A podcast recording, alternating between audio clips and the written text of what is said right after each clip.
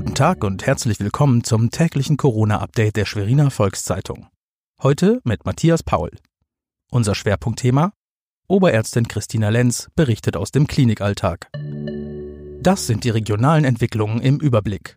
Eine 39-köpfige Busreisegruppe aus Schwerin war trotz Warnung am vergangenen Donnerstag zum Skifahren ins Zillertal gereist. Montagmorgen war die Gruppe zurück. Nun wurden mindestens drei Teilnehmer positiv auf das Virus getestet.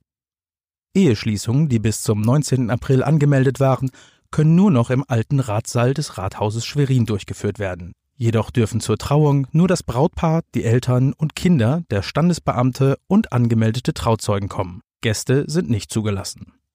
In Mecklenburg-Vorpommern hat sich die Zahl der Infizierten auf 83 erhöht.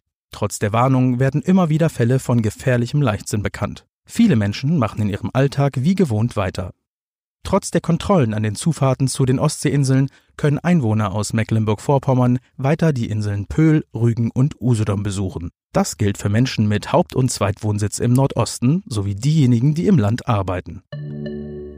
In einem Videotagebuch spricht Dr. Christina Lenz von den Helios-Kliniken über den aktuellen Alltag im Krankenhaus. Diese Woche ist so ungewöhnlich wie unerwartet. Und tatsächlich war der Tag heute dadurch geprägt, dass wir versucht haben, uns an diesen Wandel irgendwie anzupassen. Wir haben unsere OP-Pläne entsprechend geändert. Wir haben den Tag damit verbracht, unsere Dienstpläne entsprechend anzupassen.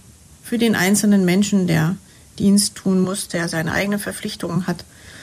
Aber ich denke, jetzt haben wir eine gute Lösung und das Ziel ist dann, dass äh, jeder hier ins Klinikum kommen kann und zu jedem Zeitpunkt die bestmögliche Versorgung bekommt. Das war unser tägliches Corona-Update. Stand Mittwoch 16 Uhr.